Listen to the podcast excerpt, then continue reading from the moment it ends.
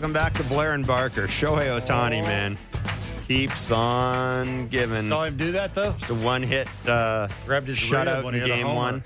Two homers in game two of the doubleheader, but he grabbed his ribs, as Mr. Barker pointed out on the second, running to first base. I mean, it's all going to be about Shohei Ohtani, Well, uh, folks. The even though even though the uh, the trade deadline is uh, August first, and the and the Ang- the Angels have said they're not going to trade Shohei Ohtani, and they've in fact gone out and added a couple of pitchers to bolster their ranks. They're getting Mike Trout back.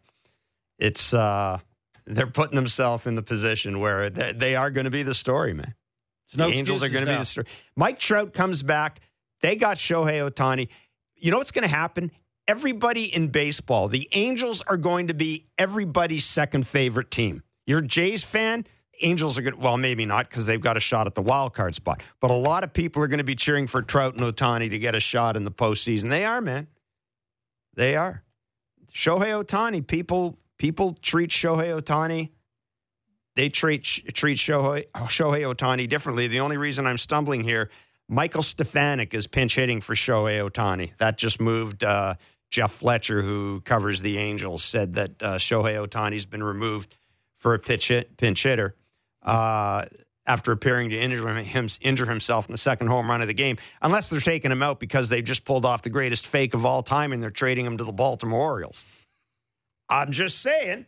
Put it this way: if if if this is if the Angels hadn't said anything to anybody, and Shohei Ohtani came out of this game right now, you know what people would be putting two and two together? They'd be putting two and two together and saying, "Oh my God, they took him out of the game. He's going to be traded anyhow." Unless you were watching the game and saw him grab his rib. He did. Uh, I mean, he hit it to the moon. Like the where he hits balls. The first homer was to dead left field. He's a left-handed hitter, and then he went to right center in Detroit. it's it- Like yeah, it's well, uh, crazy. thank you. You just mentioned it, and in Detroit, yeah, it's a graveyard It's there. Like it is crazy. It- like it's it's crazy. He goes nine innings. He has two homers the next game in the same day. that's I remarkable. We've never seen anything like that. We, No, we we'll never probably will. never see it again. We never will. No. We never will. There are a whole bunch of teams in baseball right now that are just going, oh my God. Mike Trout comes back healthy. He'll be all right. They still have some issues. Um, Yeah, their pitching's still not real good. No. and I'm not sure Lucas Giolito is the is the answer, and Lopez at the back end of your pen because sometimes he's good, sometimes he's not. yeah, I'm I'm I'm with you. I mean, he's got great velo. The the one thing I'll say about Lucas Giolito is if you buy into the Alex Anthopoulos theory, and Perry Minasian Minasian worked for Alex Anthopoulos, you'll look at what the dude has done recently. And Lucas Giolito's been a better pitcher in the past seven games or so. You don't so. want a project. You want to hit the ground No. running. They got the Angels got enough projects on, on Yeah, the they do. pitching side. Yeah, they Yeah. do. Um, boy, let's bring in Ryan Dempster, former MLB pitcher, co-host of Intentional Talk on the MLB Network. Mr. Dempster, thank you for joining us.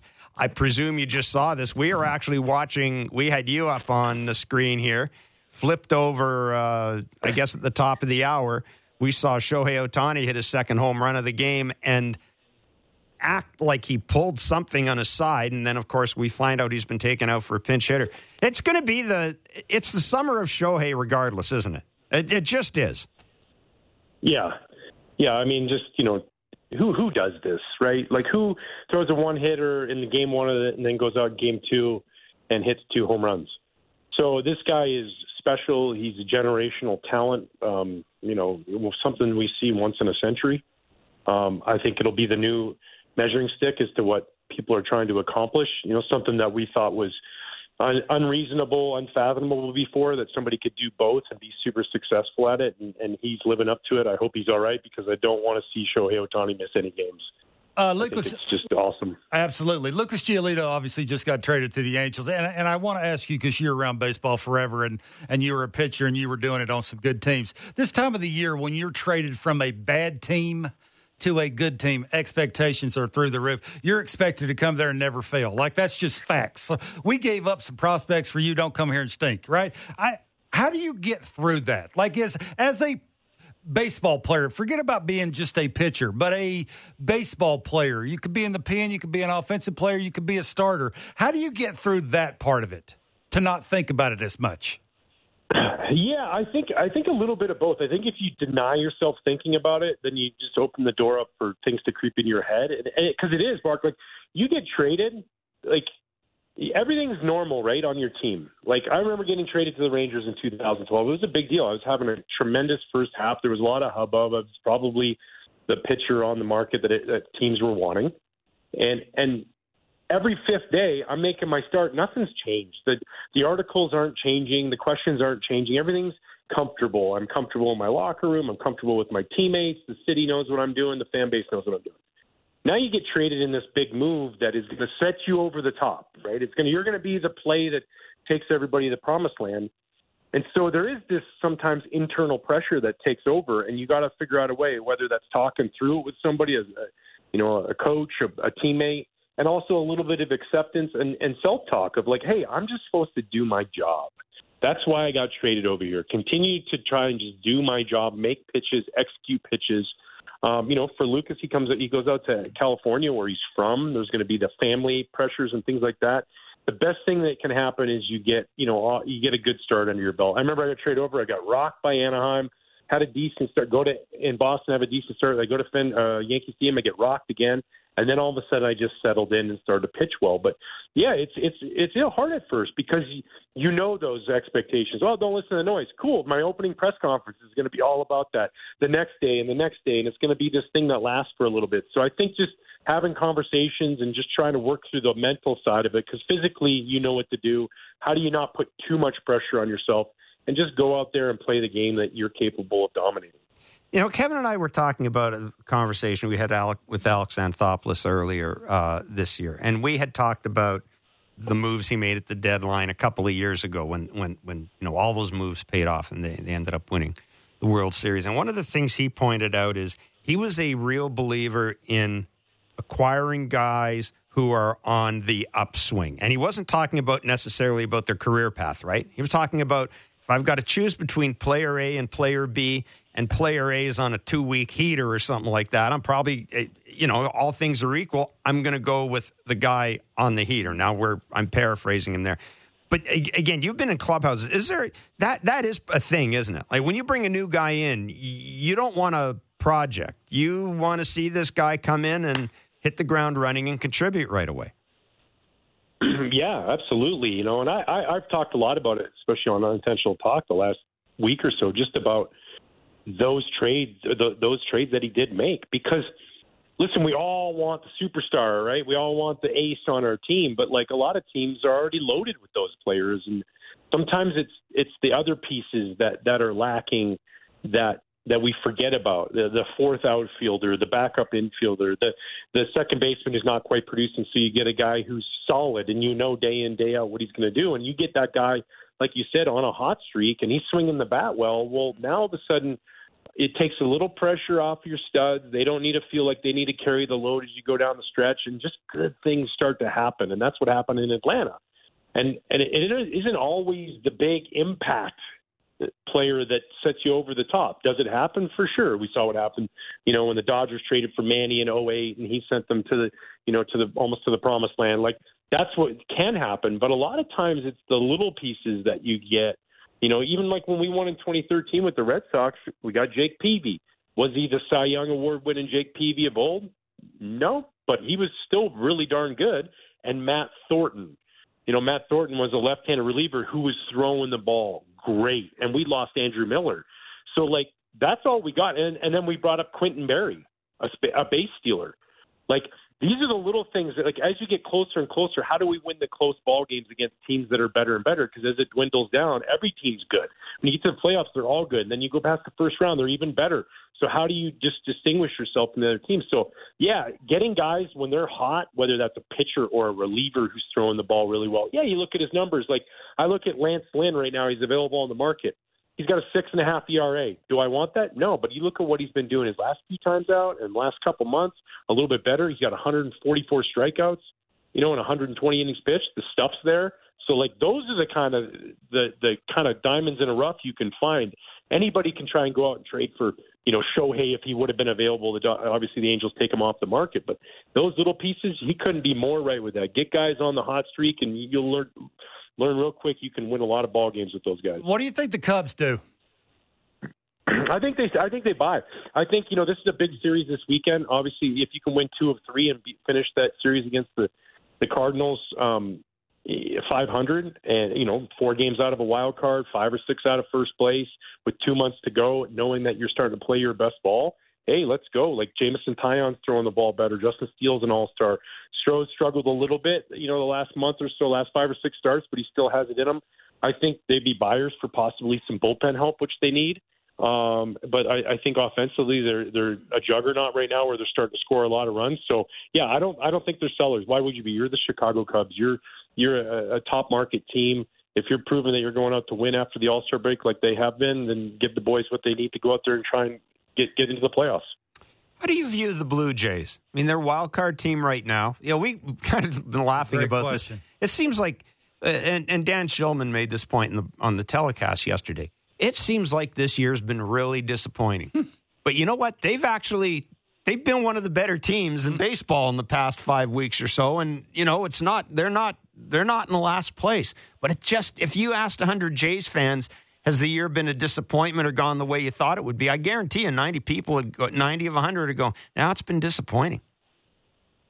Yeah, and you wonder uh, had the Rays not got off to the start they got off, would people be saying that? You know, sometimes we we look at the standings and we don't look at the win loss record. We just look at how many games back or things like that. Whit Merrifield, we had him on a, on intentional talk at the All Star game down on the field, and he said he's like, we haven't played our best baseball yet, and we're nine games over 500.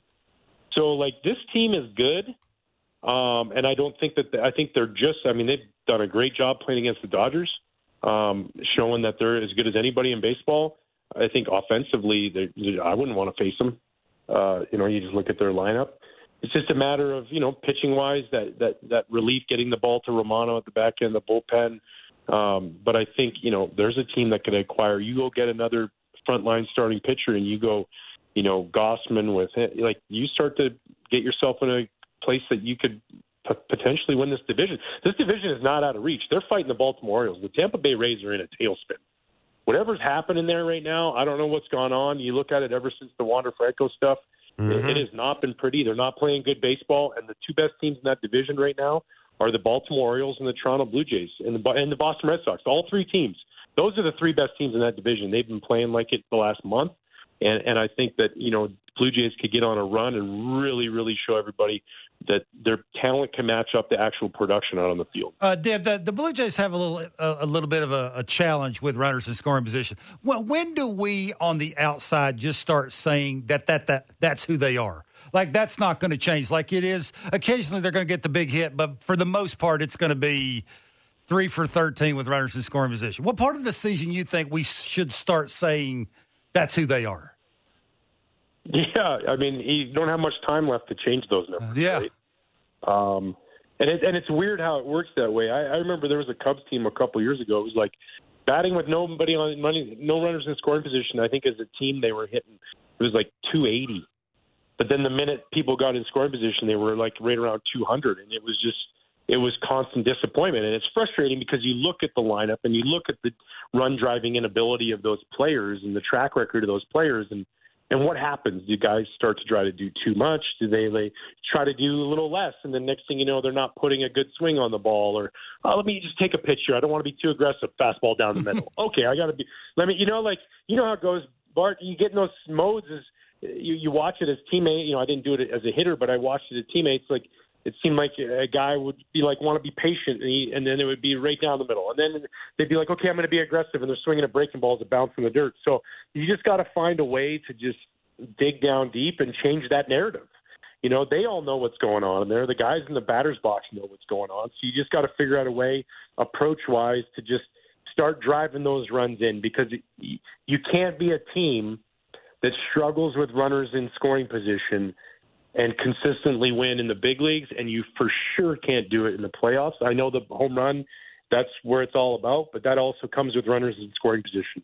When you hit the three run homer, those are going to win the games for you. Yep. You mentioned the uh, the Cubs and Cardinals this weekend. Uh, interesting little item just when we came in the air. Uh, there are reports that the Dodgers and, and Cardinals are talking about a deal that would see uh, uh, one of their pitchers, either Jack Flaherty or Jordan Montgomery, and possibly Nolan Arenado, go to the Dodgers. Now, Arenado has apparently indicated he would waive his no trade clause to go to LA, which is probably doesn't qualify as a news flash, but Look, uh, I mean, the Cardinals have been really disappointing. There's clearly something wrong within that clubhouse slash organization.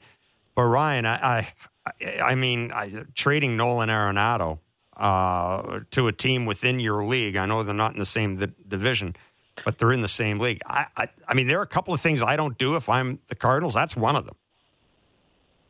I just, I, he's one of my favorite players in the game. I don't know. I don't. I don't understand why you get rid of him. But that being said, the Cardinals are a middle market team as far as finances, right? Yeah. Overstretch to sign, you know, to sit there and sign Arenado and to sign Paul Goldschmidt, and then you start to say, where can we get some value back? Because Jordan Walker was a third baseman. They moved him to the outfield for that, so maybe you put Walker over there and you allow some development. The Cardinals have always been a, a franchise that it was never about one player um, it was always about their system and the the way they went about it. So I, I don't know. Maybe maybe that happens.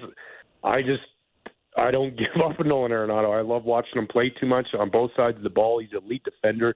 He drives in runs 100 every single year. He hits 30 and 100, close to 300. He's he's as good as you're going to find. So I can understand trading the pitchers. Like if you can't sign Jack, Jack Flaherty to a long term deal or an extension, Jordan Montgomery makes sense, obviously. But yeah, I just I personally don't trade Nolan Arenado, but I also understand how the business works. And whoever, if he does become available, whoever gets him is getting as good as you're going to get as far as teammate, player, all the way around. Uh, the Padres are five games under 500. They're six and a half out of the wild card spot. What do you think they should do? I, I, I liken their team to like something like the Braves had a couple years ago. I mean, the Braves were under 500 going into August. They made those trades that we were talking about. Mm-hmm. And, and, it just disrupted something that was going wrong and turned it into something right. I don't know what's going on there. I don't know if it's too many quote unquote superstars. Yeah. Um, not enough fire. I, I don't know. I'm not there. I can't. I just guess from the outside. Why is it not working? You have Blake Snell, who's leading Major League Baseball in ERA. Joe Musgrove's been throwing the ball as good as anybody across the board in the last mm-hmm. two months. Mm-hmm. Yu Darvish has had his little struggles, but you got Josh Hader, who has a sub one, by Oof. the way, ERA. Imagine the Blue Jays landed somebody like Josh that? Hader the back mm-hmm. of the bullpen. You have you have Romano Hader. Good luck. That's like the that's Lou Piniella's nasty boys right there yeah. back in the day in the '90s. So, yeah, I just think like I don't know what it is. I, I, it's not a big piece. You got the big pieces. You got Manny Machado. You got Xander Bogaerts. You got Juan Soto. You got Fernando Tatis Jr. You don't need Salvador Perez to come be a thump. You got it. It's in the locker room. How do you get the most out of it? And sometimes those are those little middle of the line pieces that kind of just work out. So it's it's been a juggernaut down there as to why they can't get it going. Nobody can seem to figure it out, including them. So yeah, I, I'll be surprised to see if they're buyers at the break, but maybe they will be because they obviously believe in themselves and believe they can still turn it around. Ryan, we're going to let you scoot, man. Thanks for doing this. Really appreciate it. Yeah, it's wonderful. Thank you. Always, guys. Love being with you, man. Have a great day. You Thank too. You. Thanks. Ryan Dempster, former MLB pitcher, co-host of Intentional Talk and MLB Network, and uh, one of our favorites. Ryan literally just got off the air. Yeah, it's wonderful. It's wonderful stuff. The, the the the answer that he gave of those first couple of starts, those first couple of, of at bats, mm-hmm. those first couple of outings, when you're expected to, quite frankly, carry a team. That's why they're bringing you there. Like when you have a big name and you're doing really well, and that team that you're going to has expectations and they're not living up to par, that's the reason why they brought you in there is to do that.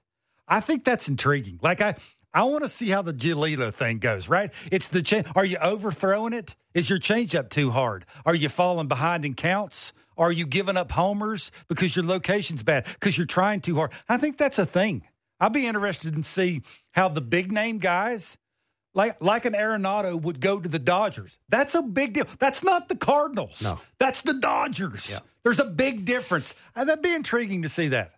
Uh, really interesting, something we haven't talked about a great deal, but the Tampa Bay Rays, Ryan Dempster making the point that something isn't right in Tampa, that it hasn't been since the Wander Franco situation. For those of you who don't realize, Wander Franco was benched for a couple of games by Kevin Cash because of his attitude. We had heard when the Jays were there that Wander Franco and Randy Arozarena mm, don't like each other. Don't like each other. It's real simple. Uh, which you know, oh. I, I, I, mean, the other hand, it's, you put twenty six guys in a room. Bingo, you're, you're gonna, not going to like each you're other. You're going to find guys who don't like Absolutely. each other. But here's the thing: since that benching, when he was benched, they were twenty six games over 500, 52 and twenty six. Since that benching, they're seven games under 500. Now they're still 62 and 43. So let's not yeah. Uh, let's not start, you know, lighting candles for the Rays. Sure. But Kevin, there's seven a team that was okay 26 games over 500 seven games under 500 in that time. Okay, there's a couple of reasons for me. I think the Orioles are a really good team. Correct. I think when you hear footsteps you tend to try harder. You're sw- you're gripping the bat tighter. You're overthrowing. Well, all of a sudden now you know Your you're not you're not the little team that could anymore. Everybody you're, everybody's looking at the the Orioles are the cock of the walk. They're the flavor of the month. You're, you're not. You're overdoing everything. And I think beginning of the year they had an easy schedule. Now they don't. They're playing better teams. Better teams make you do a lot of things you don't want to do, which is chase, which is take the extra base, which is be perfect on tag ups, which is not run like you're in little league. It's the little things. And if you don't do everything right, you get beat. You can do those things and mess up against bad teams, the mm-hmm. Kansas Cities of the world, Oakland's of the world. But you do those against the Texases and the, you know, the Orioles of the world, you're going to get beat. And I think that's that's sort of what's happening here. This is why baseball is the best. It's a marathon, not a sprint. Like you, you can never really take serious what teams do at the beginning of the season. Most of the time, most of the time because it's a marathon and and everybody's looking up at you and trying to you know their khakis are trying to figure out how to beat your khakis and figure out how to gain ground and it's only human nature that occasionally you're going to go through some slumps you're going to have some bad games you know and then you tend to try too hard and so it's a combination of a bunch of things. Oh, by the way, the American League East is really good. Don't forget that either. Just uh, rewatching on TV as you were talking. Not that I wasn't paying attention, but mm. I was rewatching the Shohei Ohtani swing. Yeah.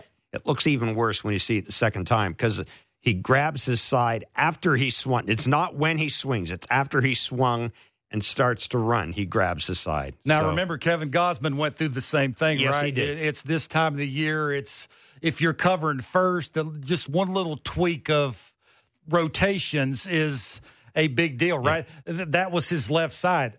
That's the opposite side that he would be hitting on. So you're thinking about your right side because you're left-handed when you're hitting. You're thinking about your left side because you're a right-handed thrower when you're pitching. It's different for just, both sides, right? You're using both sides. Just so we can remind you a, what we're talking about. Yeah. Shohei Ohtani in game one of a doubleheader. It's why he won't be pitching against the Jays. Wouldn't that be something if Shohei Ohtani misses games against the Jays because of a side injury? Do you want to see that? I don't want to see that. Not this time Anyhow, of the year. Shohei Ohtani pitched a complete game one hitter in game one of the doubleheader, hit two home runs in game two of the doubleheader, and on the second home run, grabbed his side as he started running towards first base. He's been taken out of the game for a pinch hitter. Obviously, there's no uh, there's no update.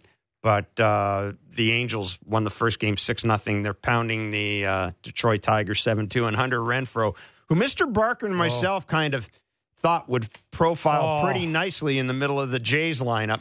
Hunter Renfroe just Renfroe just went yard for the Angels. But again, if the Angels are busy accumulating who would you players, rather, who would you rather get in the at bats in September, Hunter or Dalton?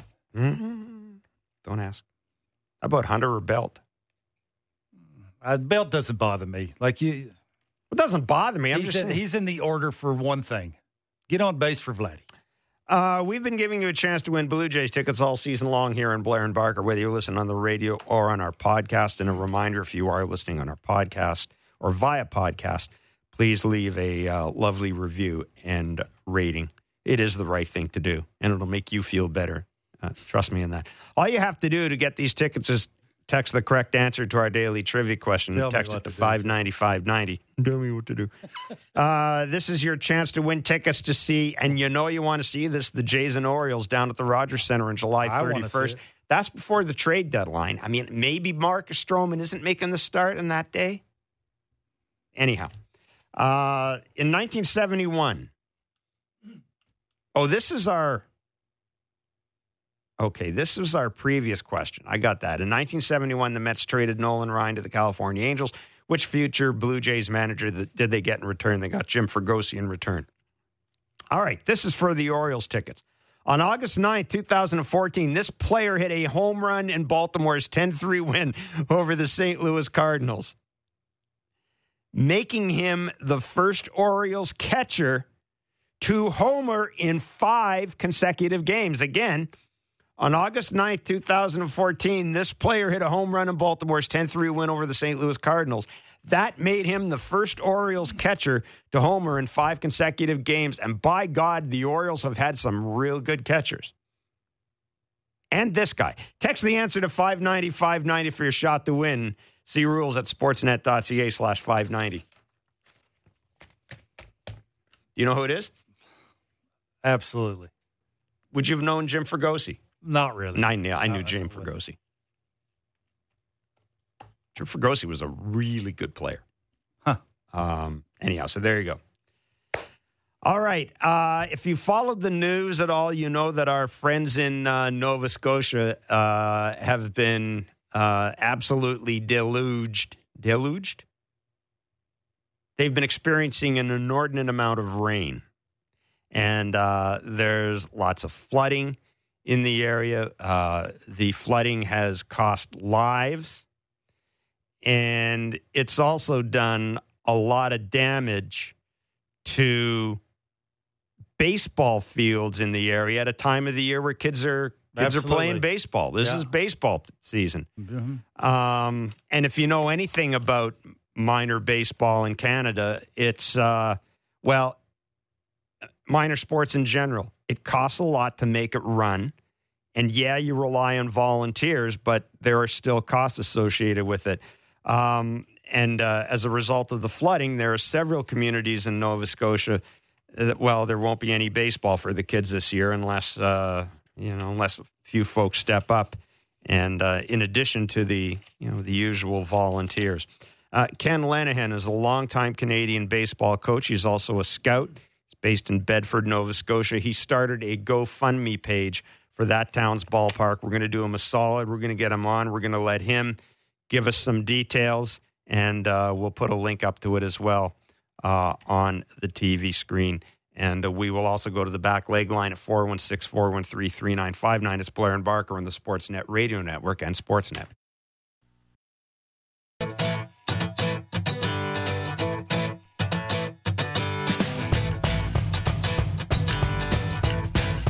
All right, the back leg line is open. It's always open, it never closes.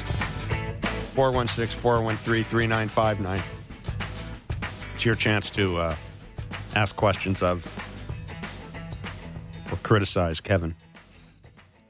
And um, I provide the uh, translation when we're uh, when we're finished with it. Uh, there's no Blue Jays baseball tonight, but uh, you can catch the Cleveland Guardians and the Chicago White Sox. On the network. Get some nailer action going, Absolutely. and Nats Mets as well. Um, That's must watch. don't be saying that. That's Thanks. That was Barker that said that, by the way. Any executives who are listening, that was Barker say- that said I'm not that. saying don't I, I watch didn't it. say I said it's must watch. That was the that was the guy from Virginia that said it, not the not Uh, yeah, the, I think they can the tell the difference. Manitoba. They could tell the difference. Probably. Okay. Anyhow, uh, we'll go to the back leg line in a few you? minutes. Not nothing. Uh, if you've watched the news lately, you uh, will know that uh, our friends in uh, the Maritimes have been absolutely belted by uh, rain. Um, there, uh, lots of flooding. Um, there unfortunately have been lives lost as a result of the flooding. And as Kevin and I said uh, just before the break, I mean, this is July going into August. If you have ever spent any time in a small town in Canada, this is baseball season. And as someone who grew up in a small town, you know, used to go out, you watch the kids play, you also go out and watch the local senior team play, and and, and the ballpark is a gathering area. Um, obviously, because of the rains, uh, a lot of communities are facing uh, challenges today. And uh, well, I, I, read about uh, our next guest. Uh, actually, one of the few times I'm going to say that Twitter did me any good. Uh, Ken Lenihan is a longtime Canadian baseball coach and scout. And actually, I saw on Twitter that Ken had started a GoFundMe page uh, for the community of Bedford, Nova Scotia. We're very pleased to be joined by Ken Lenihan. Ken, thanks for taking time out of your day to to join us today. Just tell us a little bit about um, what you folks are looking at in terms of getting that that field up and running again, and you know, just in general, because we see we see it on the news. And the town I grew up in in Manitoba, we used to get flooding all the time. So I have a little bit of an idea what it's like to come home and find water in your basement. But it just, man, it seems like this is just next level in uh, in Nova Scotia. Yeah. So uh, thanks, Jeff and Kevin, too, for uh, giving some time and reaching out. I really appreciate it. Uh, next level is, yeah, an understatement. Uh, the Joan and Robert Lenihan Fields, that uh, also known as Range Park, are are they're on a floodplain. So certainly we've had some flooding in the past uh, over a number of years, but never to this extent. Um, so never in, in my lifetime, and and I've grown up in Bedford. Uh, so played my minor baseball in Bedford, and and yes, seen some flooding, but never to this degree where it was uh, over the fences. So that's a good eight feet over, uh, getting up, and uh, certainly, uh, you know, taking. Uh, we have a canteen and storage area, equipment building, uh, right up to almost roof level. So a lot of a lot of devastation uh, and destruction in, on that particular uh, facilities. And of course, flood insurance is is flood insurance is costly to begin with, isn't it? That and and, and certainly uh, the minor league baseball organization. I mean, any organization would uh, have difficult difficulty getting that, especially, frankly, in a, I would think in a floodplain area. So yeah, you've you've you've hit the nail on the head. I we did uh, look at flood insurance again about pre-COVID. Um, we did find somebody that uh, would insure us it was going to be a deductible of fifty thousand uh, dollars. So, uh, as a minor baseball association that really deals with just registrations to get our uh, funding, uh, fifty thousand dollars. Uh, the shed and and things certainly don't come to that. Uh, you know, unfortunately today we found out that the lights on one of the fields, the the box that does that, is, it's corroded. So we're now going to have one field that we're not going to be able to use the lights for the rest of the year. It's just not going to happen, which that will now create some scheduling uh, nightmares on top of it. Uh, you know, the flooding is certainly, you know, been devastating in its own right. This general area, the Hammonds Plains Minor Baseball, who also shares this field with uh, the community of Bedford. Um, if you recall, two months ago went through wildfires, right. and we never started our season on time uh, because of this, uh, the wildfires. So it's been kind of this double whammy. The start of the season delayed uh, due to the wildfires, people losing, you know, their homes that way. Several baseball families were uh, taken out of their homes, and now we're back to this with the flooding, not only of the facility, but again, families that have been uh, affected uh, in their homes and lives, like you said, that have been lost in this uh, situation. It's it's so devastating and uh, really really sad. Ken, have you talked to the children about this the, mentally? How they handled this? Have you had talks? Uh, how how are they handling all this? So with some of them, uh, Kevin, we uh, we have like we've we've been able to play away games. Um, you know, I, I, the thing I've learned over the last number of years with COVID, the wildfires, just life in general, children are resilient. they really yeah. are. They, uh, you know, they're resilient and find ways to work through this better than I think even some of us adults, right, that have gone there. So, uh, you know, disappointed. Another delay. We've had a lot of rain this summer as it is, just even before all this. So, but you know what? They they once they get back uh, out on the fields, wherever that may be, playing and practicing, you know, the smiles on their face says it all. Like they just uh, they they just want to be out there. Like Jeff said earlier, like this is baseball season, mm-hmm. right? Uh, and uh, that's what that's what they know, that's what they love, and that's what they want to do. Ken, can you give us, uh, if folks do want to reach out and help, uh, I think you have started a GoFundMe page, if I'm correct?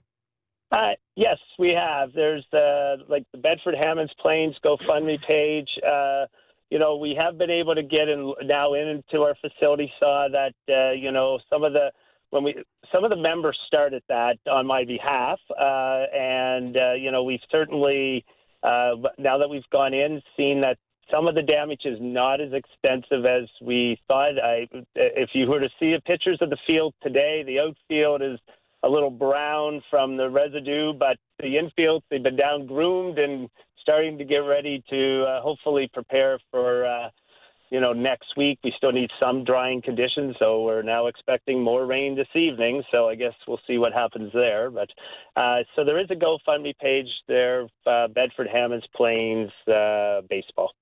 Ken, really good of you to do this. Thanks so much, my friend. Hopefully, uh, you know, hopefully, I was going to say the weather cooperates, but hopefully the kids get a season in, and uh, hopefully, uh, hopefully you get this thing. Hopefully, you get this thing turned around. Good luck, Ken. Super. Yeah, th- thanks again, Jeff and Kevin. Really appreciate you uh, bringing me on. It's uh, it's tremendous. Thanks again. Thank you. That is Ken Lenihan, longtime Canadian baseball coach and scout, and it is the Bedford Hammonds Plain GoFundMe page. If you're and and I mean, I'll I can guarantee you there'll be a ton of communities out there that'll be looking, uh, that'll be trying to piece things back together again. And um, you know, like I said, you grew up in a small town. The the, the ball field was. The ball field was where all the good hockey players went in the summer, to be honest. Yeah. And it was a real meeting place for the community. And if you've lived in a small town, you know how important some of the weekend tournaments are not just baseball, but uh, softball and, and, and, and, slow pitch and fastball as well. So if you're so inclined, uh, give uh, give Ken and his folks uh, a little shout. Um, 416 413 3959 is the back leg line.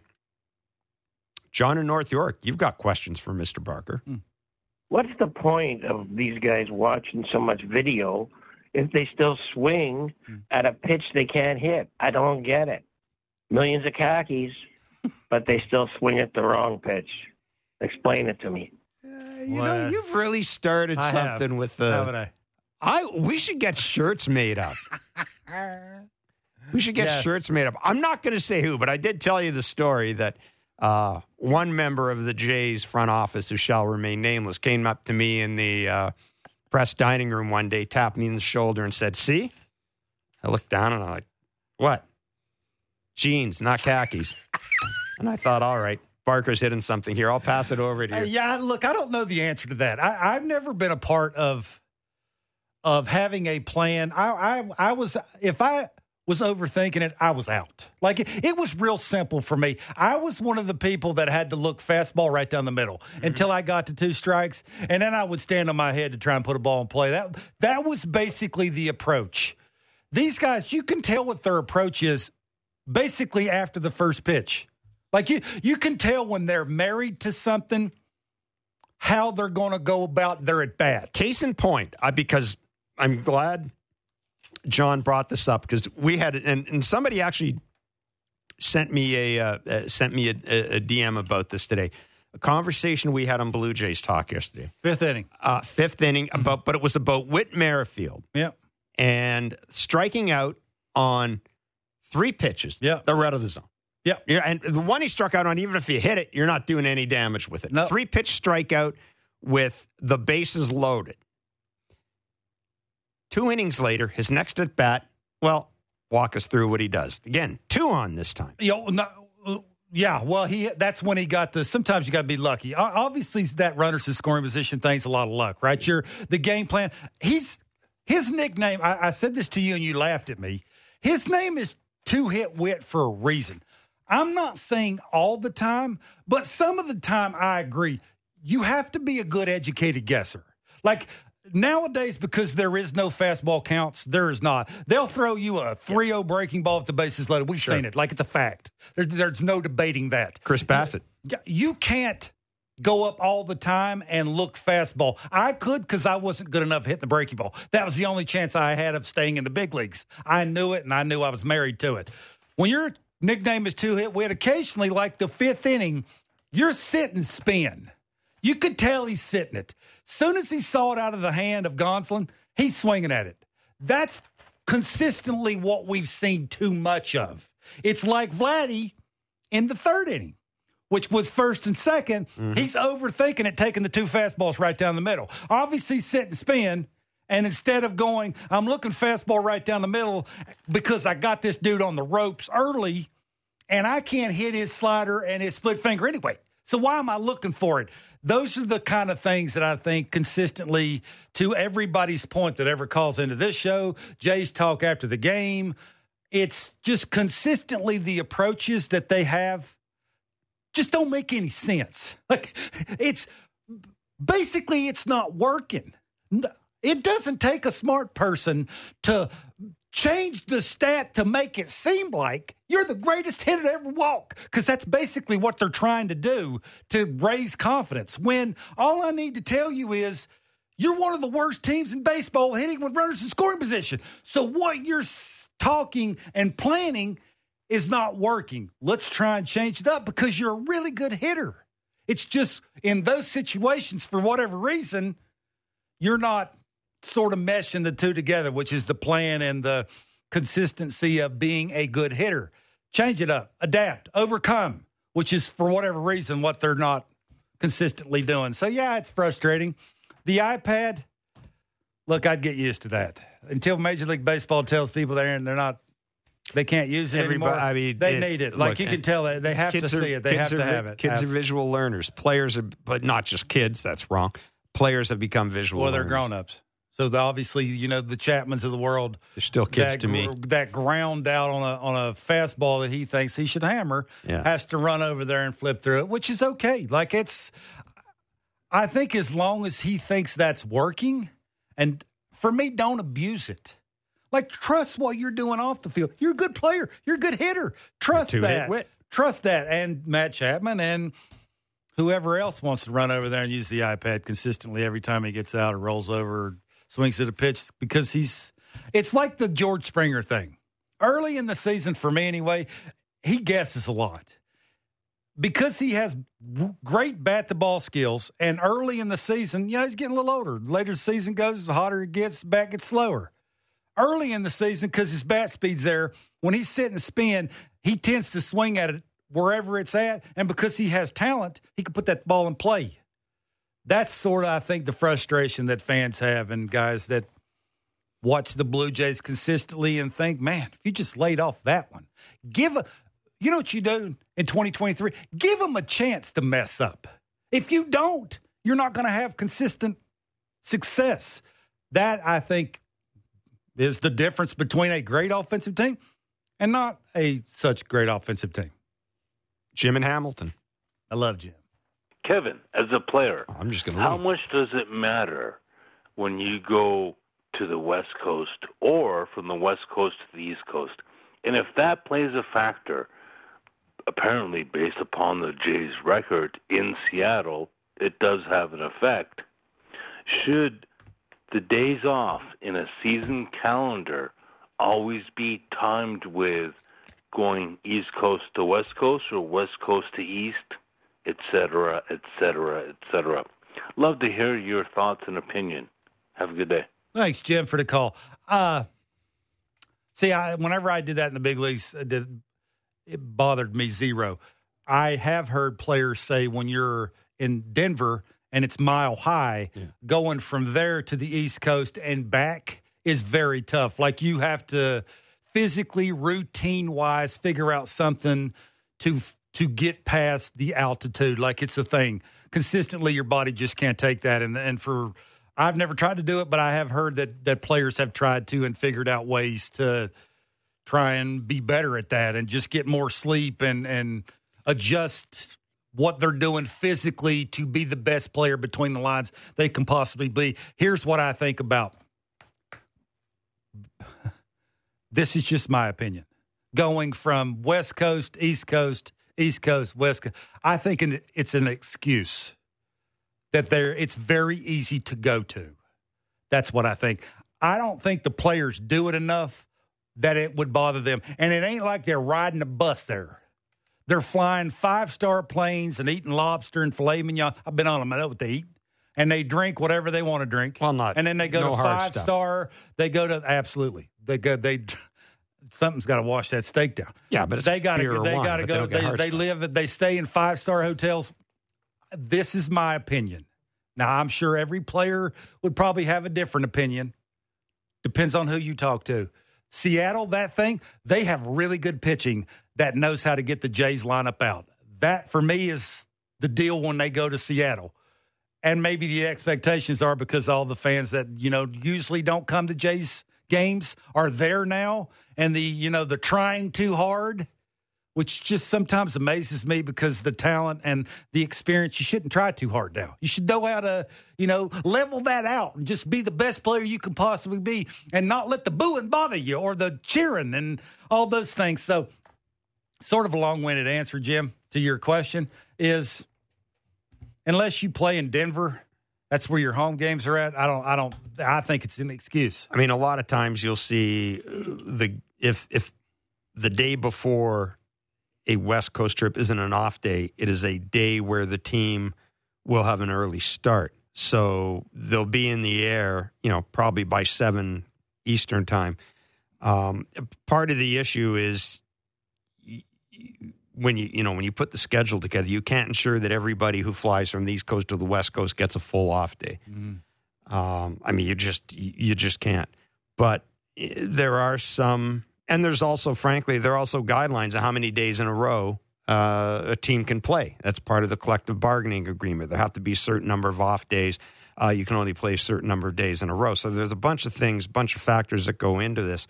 But I know generally, if if there is a West Coast trip coming up, a lot of times teams in the East Coast will have they'll have a 107 start or something like that. Travel day uh, to to to to get in the air. But um, know, it's weird uh, because listen, I've been on when we used to cover the expos. We used to fly in the charter. I've been in charters where the expos would go on the West Coast and just kick the stuffing out of other teams. I've been in charters where they'd go to the West Coast and they'd be awful. And the one thing I always seem to remember when they were really good, they went out and pitched really well. Yeah. like, seriously, they yeah. went out and pitched. Mm-hmm. And I, this is, I think one of the things where good pitching really does overcome things is when you go out on the West Coast. And what you'll also see sometimes if teams will send the next day's starter out early to the West Coast. So get yourself acclimated. We get out there and get it going. They're trying to tell you it's a big thing. Tomorrow, John Schneider joins us. Blair and Barker on Sportsnet 590, the fan, the Sportsnet Radio Network, and Sportsnet.